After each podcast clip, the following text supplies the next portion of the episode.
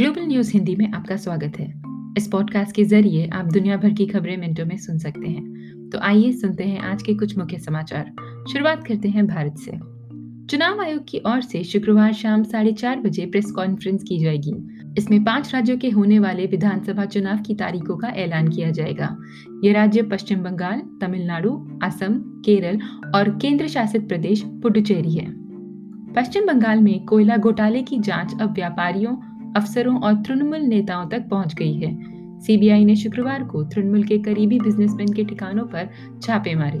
ये छापे साउथ कोलकाता, आसनसोल स्थित घर और दफ्तरों पर मारे गए। जाँच में यह सामने आया है कि कोयला तस्करी के दौरान कई अफसरों और नेताओं ने घूस ली थी। केरल में सुरक्षा बलों ने शुक्रवार को एक महिला पैसेंजर से भारी मात्रा में विस्फोटक बरामद किया। इतना विस्फोट मिलने के बाद किसी बड़े धमाके की साजिश का अंदाज़ा लगाया जा रहा है। फ़िलहाल अधिकारियों ने इस संबंध में कोई बयान नहीं दिया है। ब्रिटेन की अदालत ने नीरव मोदी के भारत प्रत्यर्पण का आदेश दिया है। पीएनबी घोटाले के मामले में ब्रिटिश अदालत ने यह फैसला सुनाया है। नीरव मोदी पर पंजाब नेशनल बैंक के करीब दो अरब डॉलर की धोखाधड़ी का मामला है। शुक्रवार सुबह अमेरिकी एयरफोर्स ने सीरिया पर हमले किए। ये बमबारी सीरिया के उन दो क्षेत्रों पर की गई, जो ईरान समर्थित आतंकी गुटों के कब्जे में हैं और जहाँ पिछले दो हफ्तों से दो बार इराक ने अमेरिकी एयरबेस पर रॉकेट दागे थे। हालाँकि अब तक ये साफ़ नहीं हो सका है कि अमेरिकी एयर स्ट्राइक में आतंकी गुटों का कितना नुकसान हुआ है। नाइजीरिया के जाफरा में सैकड़ों स्कूली छात्राओं के अपहरण की आशंका जताई जा रही है।